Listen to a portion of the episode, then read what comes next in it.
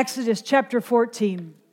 Uh, I want you to remember that we ended last week, and Lord, just help me bring this all together. But we ended last week talking about the Passover and the Feast of Unleavened Bread. And we talked about how God said to his people, I want you to celebrate this feast every year. We talked about how the Jews celebrate Passover every year. We were just with a Messianic Jew this, uh, just couple days ago, and they were telling us how they are getting ready to celebrate the Passover. And uh, we talked about how God re- implemented that feast to be celebrated on a yearly basis, to be com- commemorated on a yearly basis, because He wanted them to remember. I've been thinking all week why that's even necessary. Lord, you, you know, if I, I, remember, the Israelites were brought out of 400 plus years of cruel slavery cruel slavery. They were beaten, they, they were mistreated, they were oppressed. And, and for 400 years, it became their normal, living in captivity and slavery, and, and it was cruel slavery. And God raised up a deliverer. They cried out to God. He raised up a deliverer, and He delivered them out of slavery. And he was taking them to the promised land. And it was at that point, uh, you remember uh, that, that, that Pharaoh was stubbornly, he stubbornly refused to obey God, and, and how God had to implement some divine judgment to get him to release God's people because he didn't want to obey him the first time. And he gave them 10 good reasons why. They were 10 plagues. And the final plague was the worst of all. It was the death of the firstborn. And even in that plague, God showed mercy. And he said, if you just, you know, uh, sacrifice a, a, lamb and you put the blood on the, on the doorpost and the, and the lintel, I, I will pass over. I won't, I won't judge you. The death angel will pass over you and you'll be excluded from my judgment. You just have to do this one thing. And yet Pharaoh continued to stubbornly harden his heart to God's command. And you know the story the death of the firstborn came, and the Israelites, because they obeyed God and they applied the blood to the doorposts of their homes, the death angel passed over. They were excluded from that judgment. Not one of their firstborn died. And God then delivered them out of that slavery after that final plague. And I had to ask myself all week long, Lord, is it necessary to have them now have this fast in another year or this feast in another year to remember that you did that?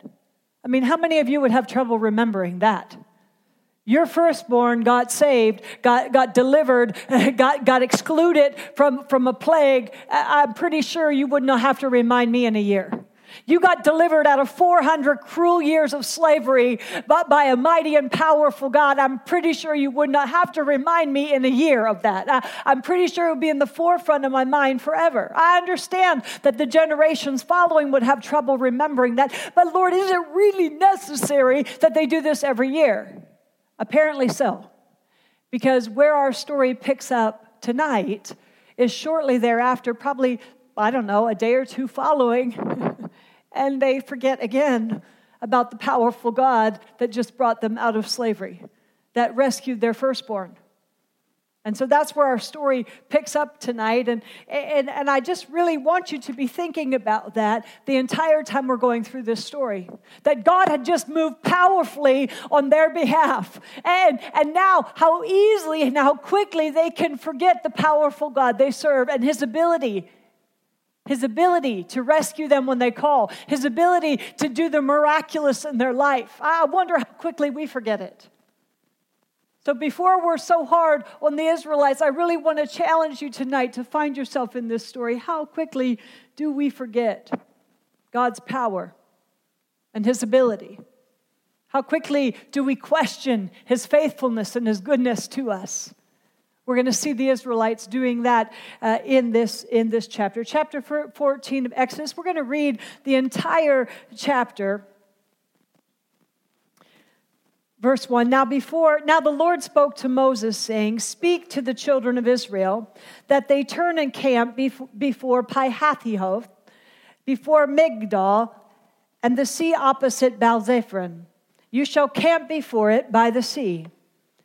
For Pharaoh will say of the children of Israel, They are bewildered by the land, the wilderness has closed them in.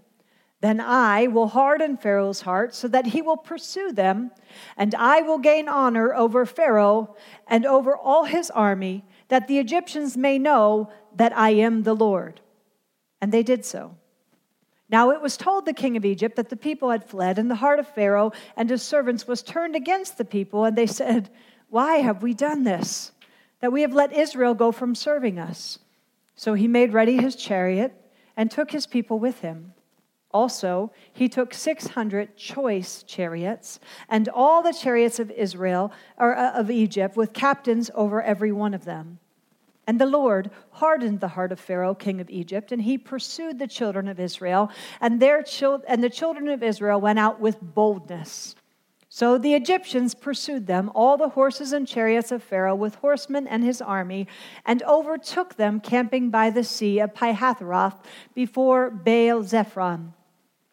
And when Pharaoh drew near, the children of Israel lifted their eyes, and behold, the Egyptians marched after them.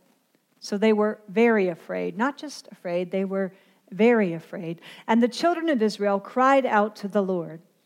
Then they said to Moses, Because there were no graves in Egypt, have you taken us away to die in the wilderness? Why have you so dealt with us to bring us up out of Egypt? Is this not the word that we told you in Egypt, saying, Let us alone that we may serve the Egyptians? For it would have been better for us to serve the Egyptians than we should die in the wilderness. And Moses said to the people, Do not be afraid. Stand still and see the salvation of the Lord, which he will accomplish for you today. For the Egyptians whom you see today, you shall see again no more forever. The Lord will fight for you. That's a word for somebody tonight. I felt that strongly as I was studying this passage that you need to know that the Lord will fight for you, and you shall hold your peace. And the Lord said to Moses, Why do you cry to me? Tell the children of Israel to go forward. But lift up your rod and stretch out your hand over the sea and divide it. And the children of Israel shall go on dry ground through the midst of the sea. And indeed, I will harden the hearts of the Egyptians, and they shall follow them. So I will gain honor over Pharaoh and over all his army, his chariots, and his horsemen. Then the Egyptians shall know that I am the Lord, and I have gained honor for myself over Pharaoh, his chariots, and his horsemen. And the angel of God who went before the camp of Israel moved and went behind them, and the pillar of, of cloud went from before them and stood before them. So it came between the camp of the Egyptians and the camp of Israel. Thus it was a cloud and darkness to the one, and it gave light by night to the other, so that no one did come near the other all that night. Then Moses stretched out his hand over the sea, and the Lord caused the sea to go back with a strong east wind all that night, and made the sea into dry land, and the waters were divided. So the children of Israel went into the midst of the sea on dry ground, and the waters were a wall to them on their right hand and to their left. And the Egyptians pursued and went after them in the midst of the sea, all Pharaoh's horses, his chariots, and his horsemen. Now it came to pass in the morning watch that the Lord looked down upon the army of the Egyptians through a pillar of fire and cloud, and he troubled the army of the Egyptians, and he took off their chariot wheels, so that it drove them with so that they drove them with difficulty. And the chariots and the Egyptians said, "Let us flee from the face of Israel, for the Lord fights for them against the Egyptians." Then the Lord said to Moses, "Stretch out your hand over the sea, and the waters may come back upon the Egyptians and their chariots and their horsemen." And Moses stretched out his hand over the sea, and when morning appeared, the sea returned to its full depth while the Egyptians were fleeing into it. So the Lord overthrew the Egyptians in the midst of the sea.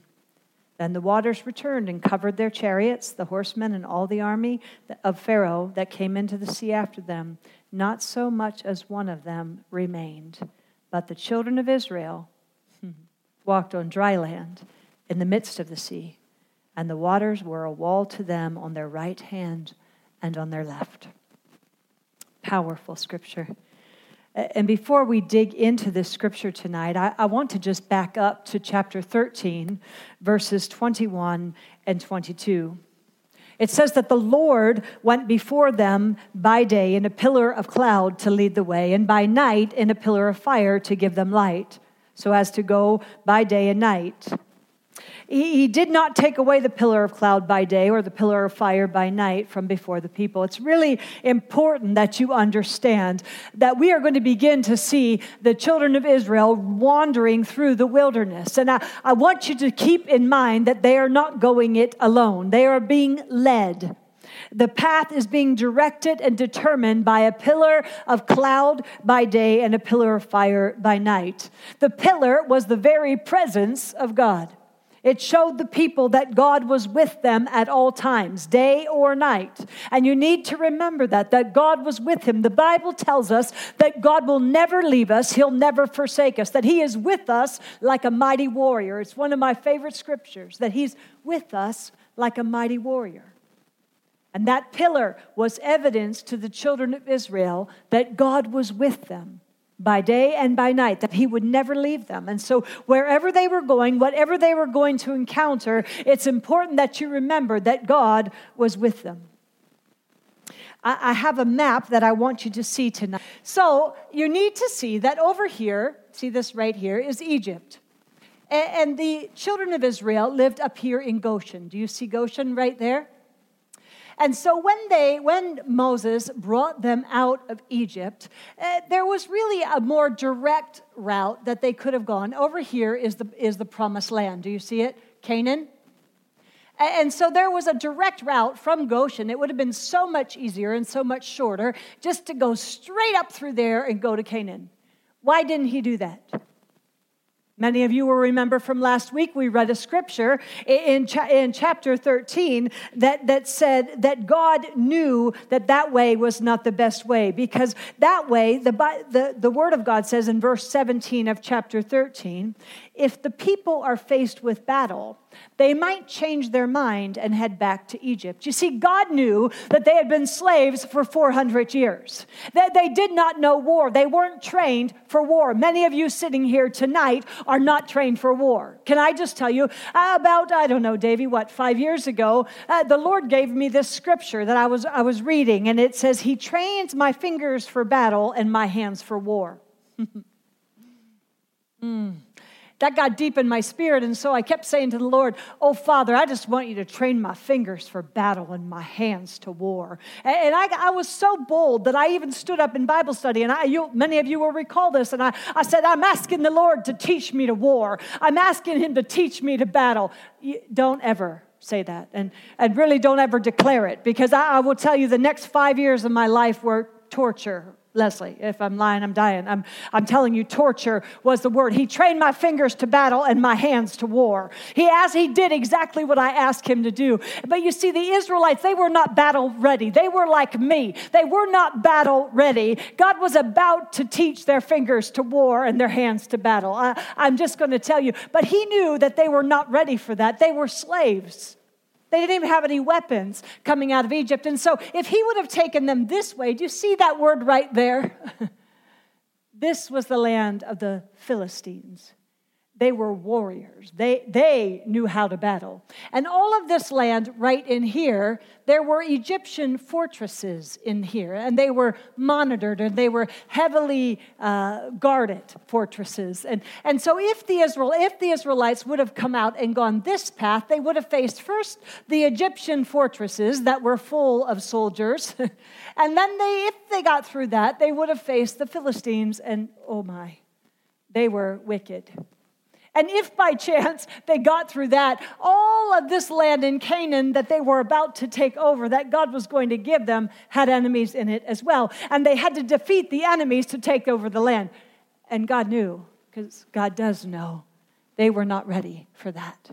He had to teach their fingers to battle and their hands to war. He had to prove to them that all they needed to do was stand still and watch the deliverance of the Lord, that He would fight for them. But He had to prove that to them before they were about to face those kind of enemies. And so, rather than take them the short route, which would have been seven plus days, not, not, not, not, not much longer than that, it would have taken them to get to Canaan. Instead, how many years does it take them to get to Canaan? Anybody know?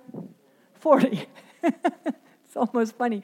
And, and, and I'm like, Lord, why would you do that? And here's what I believe You see, they had spent, even though they were God's people, they were Israelites. They had lived where all of their life? In Egypt which is symbolic, as I've, I've told you over the past several weeks, it's symbolic of the world. and you see, they had lived in Egypt, and Egypt lived in them now. They, they had lived in that culture, that culture had gotten into them. They had slave mentality. Oh, some of you are sitting here tonight, instead of sonship, you, you understand slaveship. That's what you understand. You understand, instead of what it's like to be a son of God, you understand what it's like to be a slave. And he wants you to understand sonship. And, and you see, they understood Egypt and that Egyptian mentality. They understood slave mentality. But they didn't understand what it was like to be a people of God. And tonight on the way here, I felt like the Lord said to me, Ria, I was, I was like, Lord, why did you take so long? Because I really believe He wasn't as interested in getting them out of Egypt as He was about getting Egypt out of them. And teaching them what it meant to be children of God, children of the Most High God. And so I believe the 40 years that we're about to study is all about what it looks like to become a child of God, to act like a child of God, to believe like a child of God, to fight like a child of God. So instead, he takes them this way this down here, you can't see it. I didn't get the map. I didn't, I didn't get a big enough map for you. But this is all the Red Sea down here. This is part of the Red Sea, and this is part of the Red Sea, okay? Do you see it? There's a lot of discrepancy among commentators of where exactly they crossed. a lot of discrepancy, all kinds of theories. And, and I'm going to present a theory to you tonight that I believe has the best evidence, but you need to make up your own mind because what happened what was they really don't know where these places are when God, see, God was very specific. Do you, do you see in verse 2 how specific he's being? I want you to tell them to turn and camp before Pi Hatheroth between Migdol and the sea, opposite Baal Zephon. Do you see how specific? He was being precise, and I believe there was a reason that God was being precise. Now, you need to know, and look at verse 2. It says, Tell them to turn and go back. Anybody catch that when I read through it the first time? Turn and go back. If you if you write in your Bibles, I want you to take note of that because you see they were trucking down through here. And then he says, I want them to turn and go back.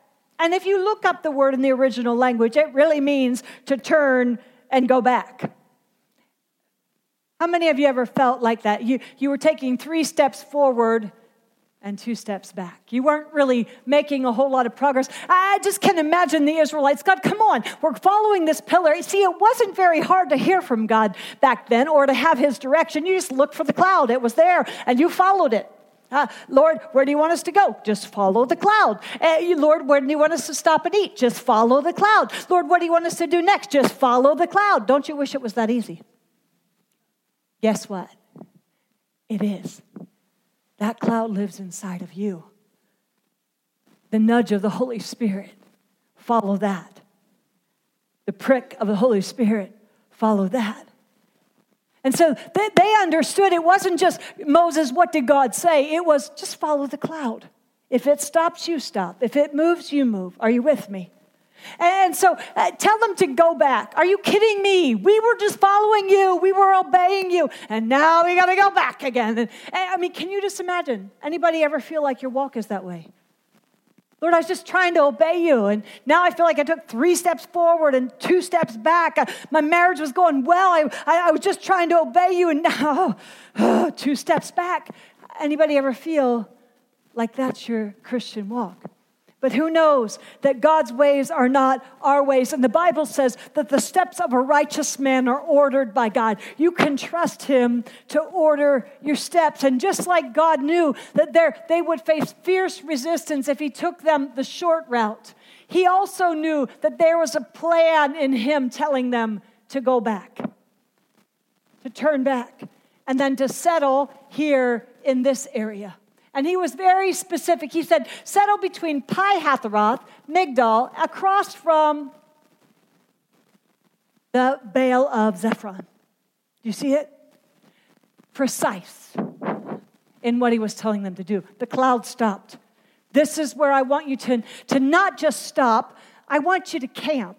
I want you to pinch some tents and just abide there for a little while. We're going to stay right here. We're, we're going to stop right here. I, I have a plan. And so, what does the scripture say? That, that while they camp now, look at verse uh, 3.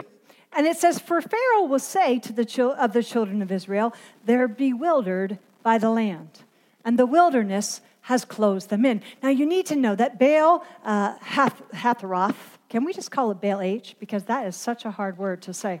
Uh, that, that that was, and I need to just tell you what that looked like. I need to find it. It was a perfect, Chuck Swindoll says this, it was a perfect geographical cul de sac, a dead end street.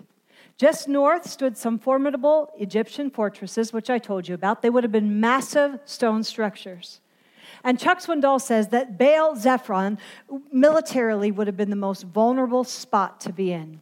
He said it would have been turn, like turning down a dead end street when you're being chased by a car, car full of thieves. He said, humanly speaking, it would be the most foolish decision in the world. God, what are you doing?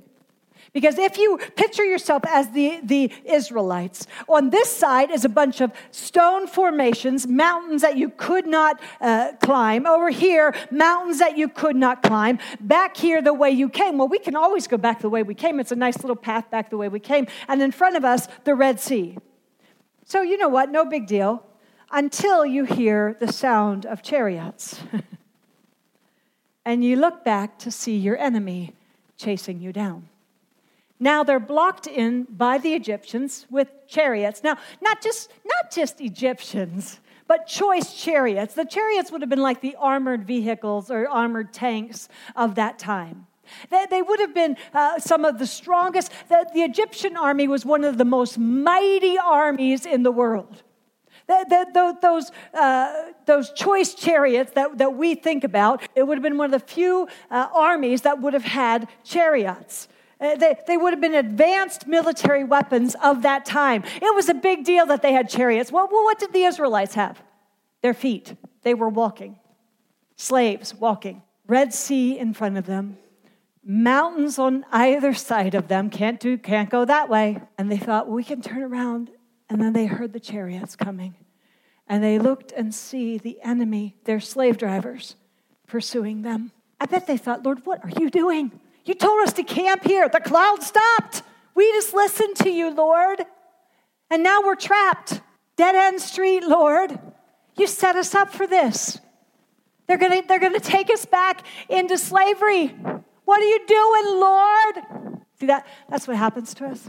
God delivers us from slavery. He delivers us from an addiction or a behavior or anger or hatred or unforgiveness or, or alcoholism or drug abuse or a sex addiction. He delivers us out of slavery. And, and, and we're, we're following Him and we're, we're obeying Him and doing what He says. And then a problem arises. You see, our enemy, He will not be content to let us go free. He will pursue us just like Pharaoh pursued the Israelites. He does not want you to taste freedom. Do you understand that? He is relentless. Pharaoh was relentless. You wanted to say, Pharaoh, you should be so glad you're rid of them. Can I remind you of your firstborn? Can I remind you of the God they serve?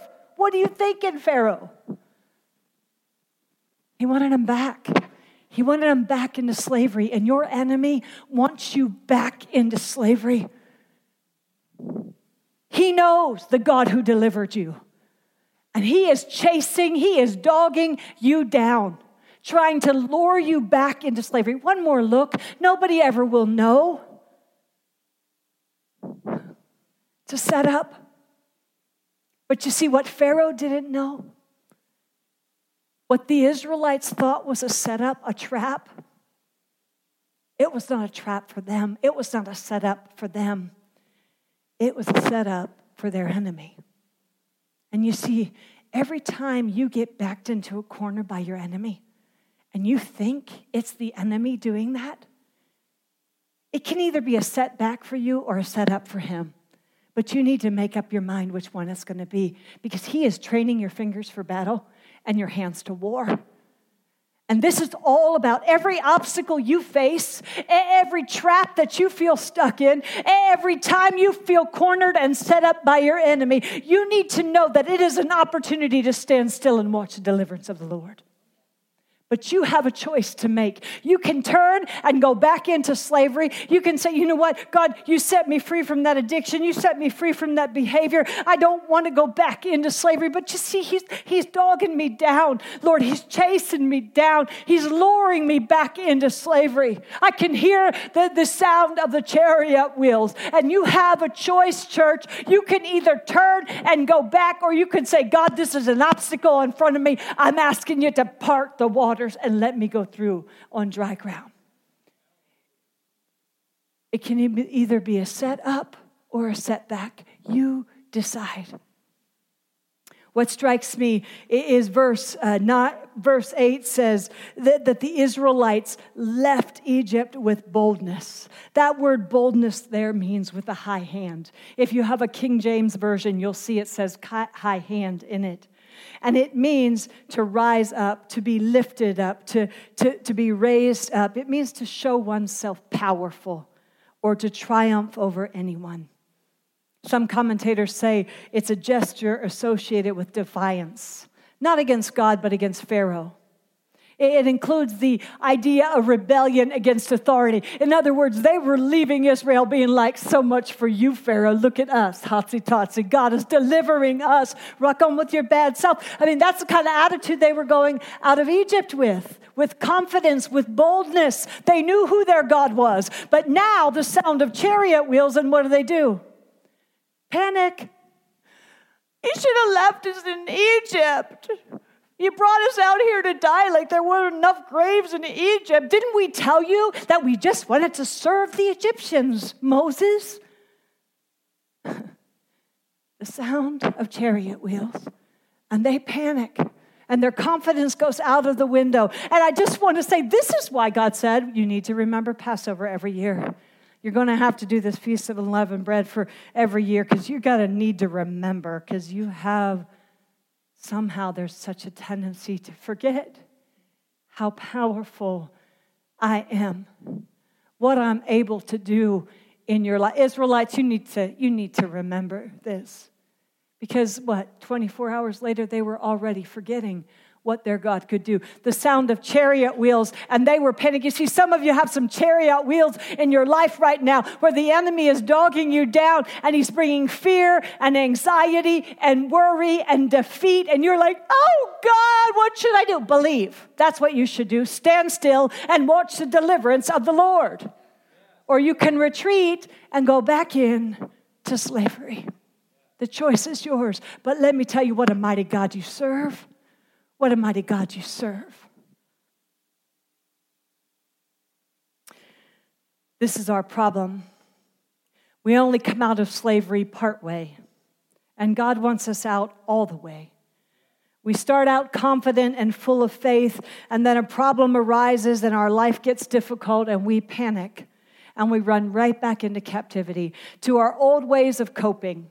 We, we turn to drugs or alcohol or sex or depression or fear or anxiety, and we hate it, but it's familiar, it's comfortable.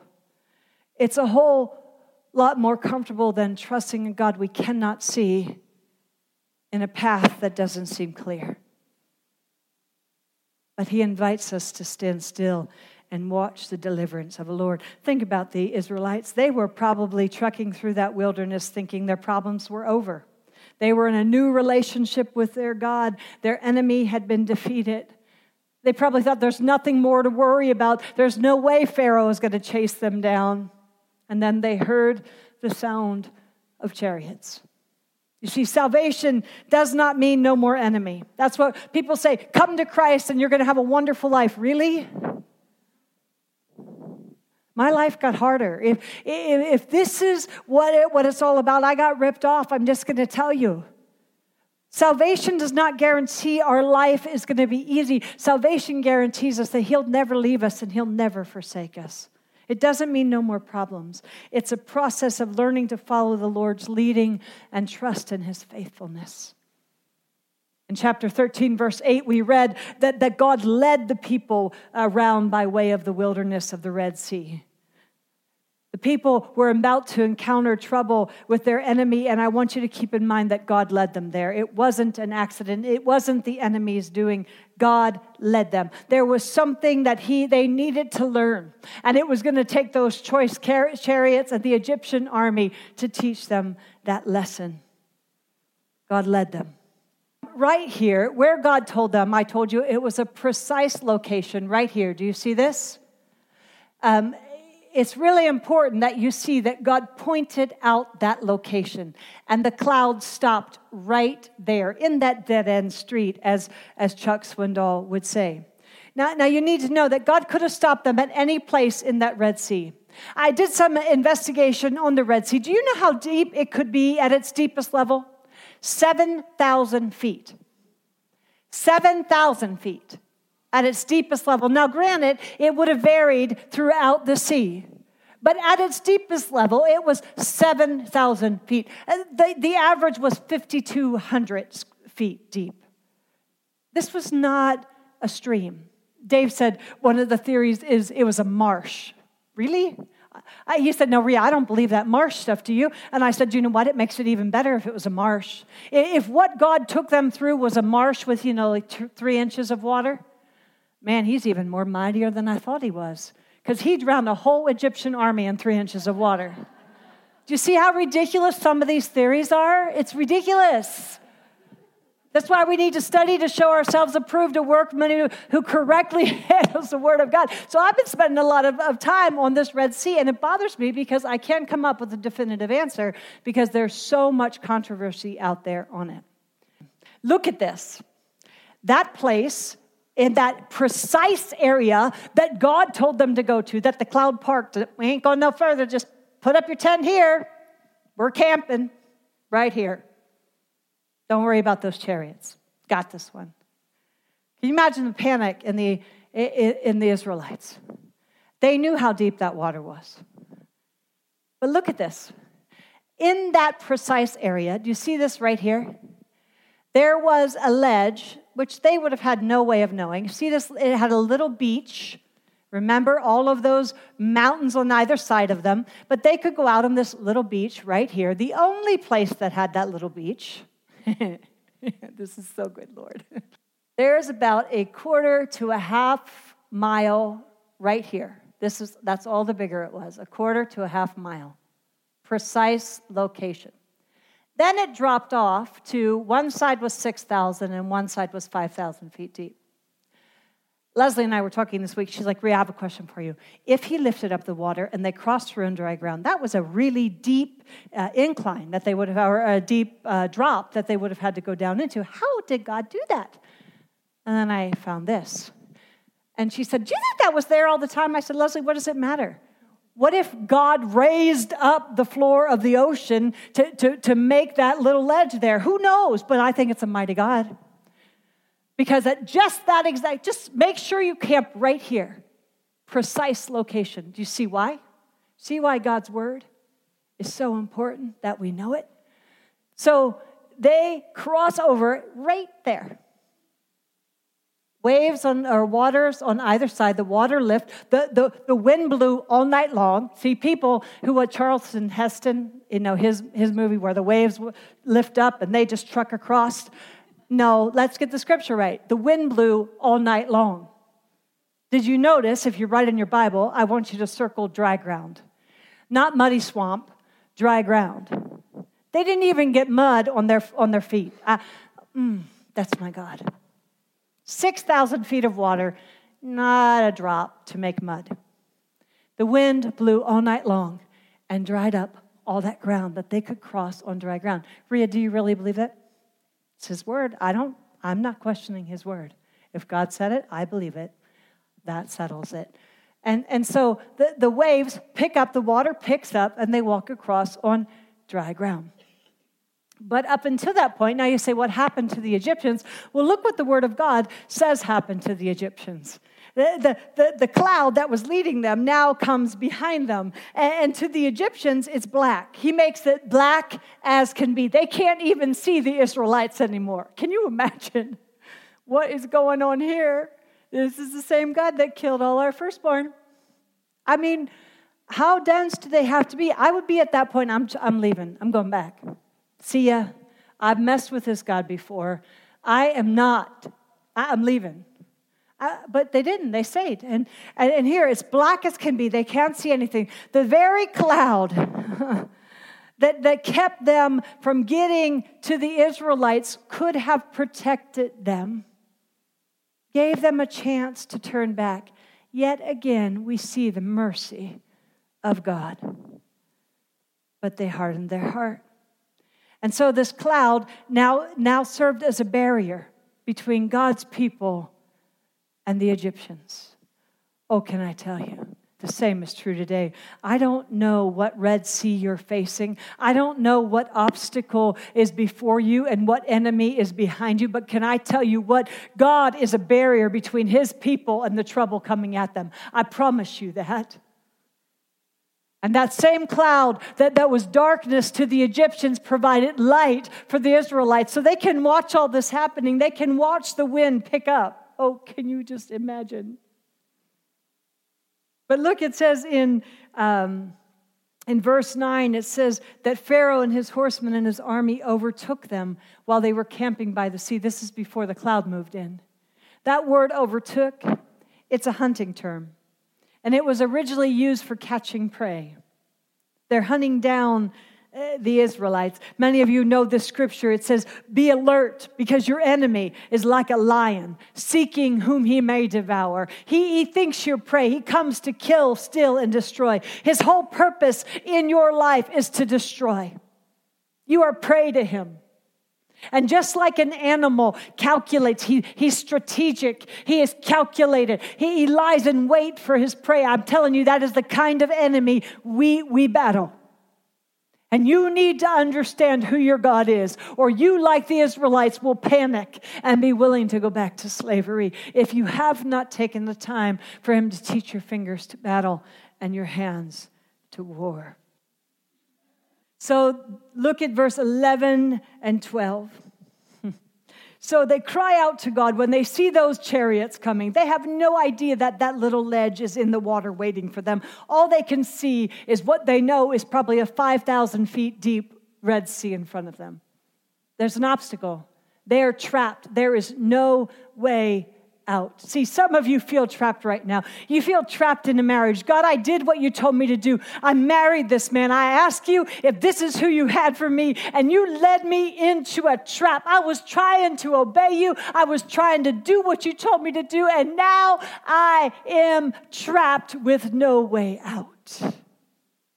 Some of you have been sought God for a job. You sought God for what, what is it? What, what did you seek God saying, Lord, I'm just doing what you tell me to do. And now I'm sitting here trapped in unforgiveness, trapped in bitterness, trapped in, in depression, trapped in despair, trapped in hopelessness with no way out. oh, can I tell you, God has a way. He'll make a way where there is no way. But you see, His ways are not your ways. They're so much greater than ours. That's why he invites us just to stand still and watch the deliverance of the Lord. You see, you have to know who your God is. You have to know who your God is. And you see, when life gets hard, the first thing they did was cry out to God. When their enemy was pursuing them and they panicked, they did what they should have done and they cried out to God. But when relief didn't come, what was the next thing they did? Blame Moses. Did we not tell you? You should have just left us in, in Egypt to die. There were lots of graves there. We wanted to serve them. We like being slaves. Blame. And isn't that what happens? When life gets hard, we cry out to God, and then when there's not immediate relief, we blame. It's that husband you gave me. It's that wife you gave me. It, it, it's those children that are driving me up a wall. It, it's the job. It's that boss that makes my life miserable. Lord. And we blame. And that's what the Israelites did as well. Reverend Joshua Lee says we must always remember God is sovereign, never mistaken. I love that. That's been with me all week long because here the Israelites were at a dead end street. They were they, they looked like they had no way out. They were trapped. And I'm sure they thought, God, you're mistaken. This cloud must be mistaken. God, you, you, messed up. You blew it, Lord. And now we're going to be overtaken by the enemy. And see, that's where some of you are sitting tonight, where you're looking at the enemy, the, you're looking at the trap the enemy has you in, where there's no way out, and you're thinking, I'm stuck. There, there, this is hopeless. I might as well go back to slavery. Oh, God is sovereign. He is not mistaken. He has led you to that place for such a time as this. And He is about to do immeasurably more than you could ever ask or imagine. And He invites you to just simply stand still, cease striving, and know that He is God. He says, I'm doing this so I can get honor. And that word honor means to be weighty, to, to, be, to gain glory. Oh, he's looking to bring glory for himself in, in your situation. I promise you that. But Satan wants you to believe, just like Pharaoh did, eh, that there's no way out, that the only option is to return to slavery. Let me ask you a question. What do you think has more power than God that's trying to overtake your life? Or maybe overtake the life of your child or someone you love? What is that thing that's chasing you down tonight that you feel hopeless before? What is that thing that's enslaved you and you felt like you were getting free of and now it's rearing its ugly head again? That's what the Israelites thought. I thought we were free of you and now you're here again. You've shown up again in our life. Is it that addiction that you thought you were getting free of and now it's reared its ugly head again in your life? Maybe it was anger that you thought you were really doing a good job conquering and now it's reared its ugly head in your life. What is the threat that you're so afraid of that, that's dogging you down, trying to enslave you? Satan wants you to believe that there are no options available. And God wants you to believe that He's more powerful than anything that's trying to overcome you. We have to learn to trust God over and above the thing that's trying to enslave us. We do trust his word. That is exactly right. But there's so, so the Israelites, they, they, they had such a slave mentality. Remember, Pharaoh had brainwashed them into serving him. They believed that they were Pharaoh's servants, not God's people. And see, some of you believe that you are a slave to sin and not God's people, but He wants you to understand who you are in Him. Who you are in Him. So, verse 13 Moses said to the people, Do not be afraid. Stand still and see the salvation of the Lord, which he will accomplish for you today. For the Egyptians whom you see today, you shall see again no more. The Lord will fight for you, and you shall hold your peace. I, I want you to see, if you miss everything else I say tonight, don't miss this part. That's a, he says, he says, do not fear. Do not be afraid. Stand still and watch the deliverance of the Lord. That, that word, do not fear, it's a negative imperative. It's, in the Hebrew language, it's one of the strongest possible forms of expressing a negation in Hebrew. Moses isn't saying, you know what, I'm feeling really bad for you, and I, have, I just want to encourage you to stand still, trust the Lord, don't be afraid. He's not doing that. He's not trying to comfort them, he was rebuking them. He was saying, Do you understand the God that just brought you out of slavery?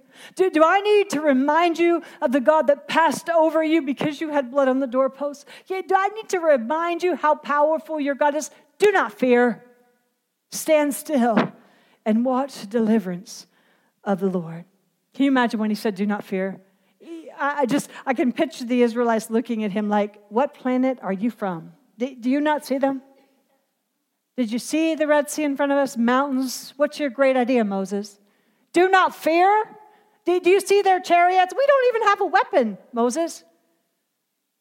Do not fear. And not only do not fear, but stand firm and see and keep silent. oh, I, just love it. Chuck Swindoll, I love this. He says, Isn't this our natural response? We don't, we, it's not we don't fear, it's we are afraid. Uh, we don't stand firm, we run. Uh, we, we don't let the Lord fight for us. We fight on our own behalf, and we certainly don't keep silent. We tell everybody. The, the Lord is, is working in my life right now. Leslie's my everybody. And eh, Dave is always my everybody. But if Dave's not available, Leslie's my second best. And, and so these two hear everything.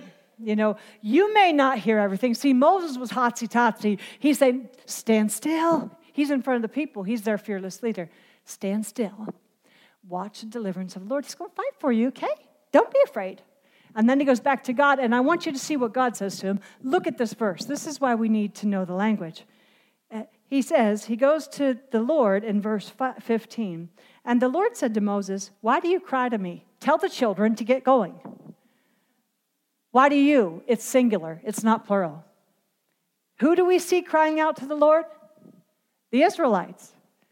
But when Moses goes to God, he says, Why do you cry out to me? Singular. You, Moses. You know what that tells me? He's putting on a real hotsy totsy front to the Israelites. Don't fear, God's going to fight for you.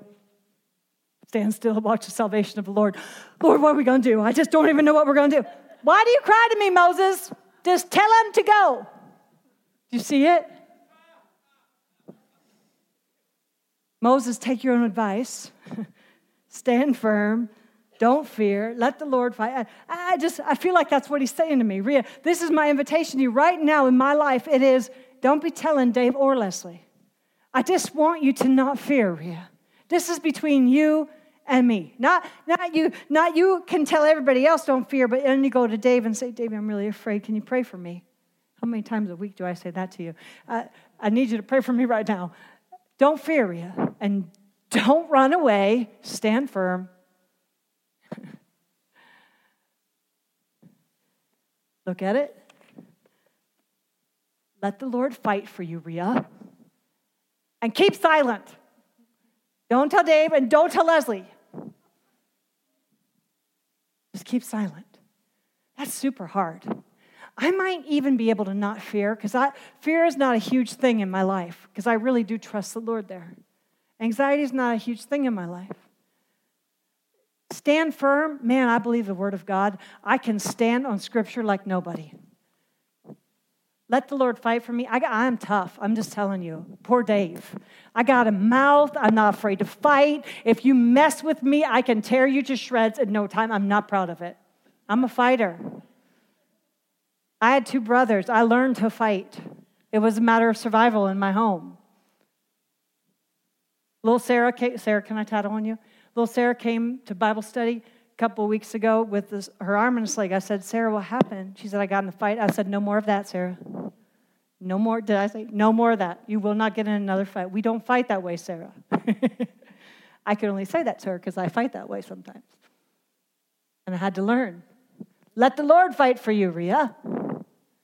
See, I might be able to not fear, I might even be able to stand firm, but man, I got a thing or two I want to say. Let the Lord fight for you, Ria. Okay, I'm getting that one down. Now, keep silent. Don't tell Dave or Leslie. Are you kidding me? I need to just talk it through. I'm a talker. I like to talk it through. You don't do I not say this to you all the time? You don't need to give me an answer, Les. Don't don't I'm not looking for you to give me a solution. I'm just talking it through. I can get to my own solution. Just listen to me. Listen to me, Linda. I just need to talk. Don't fear. Stand firm. Let the Lord fight for you. Keep silent. That's my challenge for you. Do not fear. Stand firm. Do you know the, the armor of God? Do you know that the, the, the sandals had spikes on the bottom of them? A warrior's sandals had spikes. Do you know that?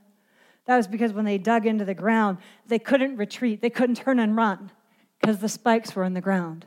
And it was so they wouldn't retreat, so that they would stand firm and not be easily moved, couldn't be knocked over because those spikes would go down to the ground. We're called to stand firm against the enemy. I got my feet down, I'm not moving. Number of years ago, I did a teaching, a series on um, uh, don't give place to the devil. And I talked about standing firm on the word of God, saying, You will not, you have taken ground from me, and I'm taking it back. You've taken my ground in my children's life, and I'm taking it back. You've taken ground in my marriage, and I'm taking it back. You've taken ground in my finances, and I'm taking it back. I'm standing firm on God's word, and I am not going to be moved. And I am not fearing. You have ne- you're a defeated foe. Do you understand your enemy is a defeated foe? He's already been defeated on the cross of Calvary. The only power he has is what you give him. That's why we have to not fear and stand firm. I'm not moving. My sons will be taught by the Lord, and great will my children's peace be. It might look like there's a Red Sea in front of me, but I am standing firm and I'm not fearing. And the Lord is going to fight for me. I'm not even telling anybody. I'm just going to shut my mouth and watch the deliverance of the Lord. So look what happens. Precise location the Lord is going to fight for you. Just hold your peace. Hmm. So the wind starts blowing, the water picks up. All of a sudden, the Israelites are, are passing through on dry ground. Now, these big old waves are still up there. Now, remember, if they step off just a little tiny bit, whoom, they're, they're going down. All this water is up there. They're crossing through on dry ground. The cloud lifts. They're over on the other side. The Egyptians start to cross over the water. They decide, you know what? God's, I'm just looking at this water right here. I think God's fighting for them, fighting for them. Let's just go back. And they turn to go back, and whoosh, all of the water comes down on them. And he drowns the whole army. Not one of them remain. Stand still. Cease striving. That's one of my favorite scriptures. Uh, stand, stand firm, or stand still and watch the deliverance of the Lord. Lisa, where are you at? What's the rest of that scripture? Be still and know that I'm God. The word be still is cease striving. Just stop trying to fix this one on your own. Stop trying to get the victory on your own. Stop trying to fight this battle. You know, can you just be quiet? Can you let me fight this one for you? Can you stop using your fist? Can you stop using your mouth? Can you stop using control? Can you stop and be still? Cease striving and just know, know deep in your soul, be convinced of the fact that I'm God. Look at this. The Lord, verse 14, the Lord will fight for you. Do you know what that word Lord is there? Jehovah. Oh, Ajit, do you want to tell me what it is? The great, the great Jehovah, the great I am. Everything you have need of, he says, I am. I will be everything you have need of when you need me to be everything that I am. Do you understand that? That the Lord, the one who promises to be everything you need him to be, with every battle you face, with every Red Sea that's in front of you, he promises to be everything you need him to be, the great I am. He will fight for you. Huh. What do you need him to be? He is. And that's the word that he uses there. Look at verse 27 and the sea returned to its full depth. Don't miss that. How much, how deep did I tell you that sea was going to be? 5,000, 6,000, 7,000 feet. Returned to its full depth and drowned every one of those Egyptians. Oh, that's so good, isn't it? It's just so good. That's my God. Let me ask you a question in closing. What is your Baal Zephon tonight? What's the tight place you find yourself in without a way out? Maybe it's thought patterns. Maybe it's something that looks impossible to break out of. Maybe it's an addiction that keeps cornering you and trying to lure you back into slavery. Maybe it's behaviors that have held you hostage for years. Or maybe it's that God led you into that tight place, into that what appears to be a dead end street, to teach you something about Himself and His power. One of my favorite scriptures is When I don't know what to do, my eyes are fixed on you. You see, that's what got the Israelites in trouble. They took their eyes off of Him and walking in confidence and started looking at their situation at the chariots. You might be backed into a corner with no way out tonight, but I'm directing you to fix your gaze on Him. I'm challenging you to stand still and watch his deliverance, to do nothing, to let him fight for you. That word fight there means to wage war. He wants to wage war on the enemy of your soul. He already has. He defeated him on the cross of Calvary. You just simply need to stand firm in that. Lean not into your own understanding. In all your ways, acknowledge him, though. We, we, we, we have to acknowledge him in our situation, acknowledge him as Lord in our situation.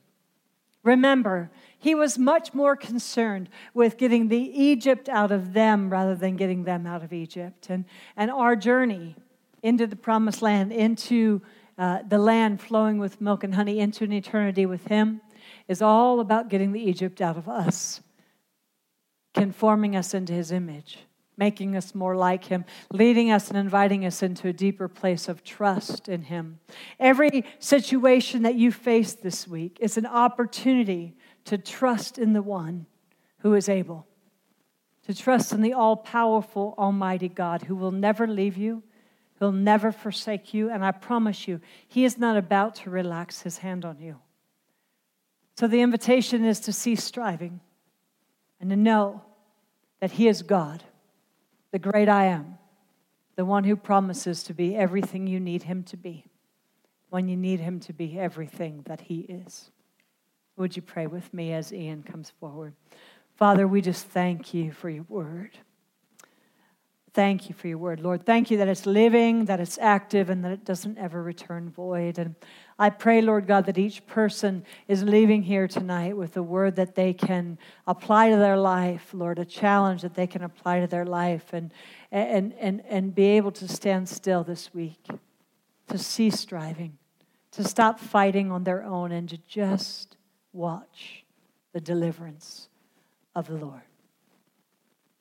We love you, Lord, and we give you praise and honor and glory. We thank you that you are indeed the great I am, everything we have need of.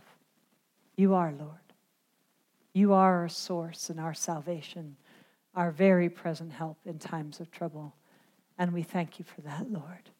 In Jesus' name, amen.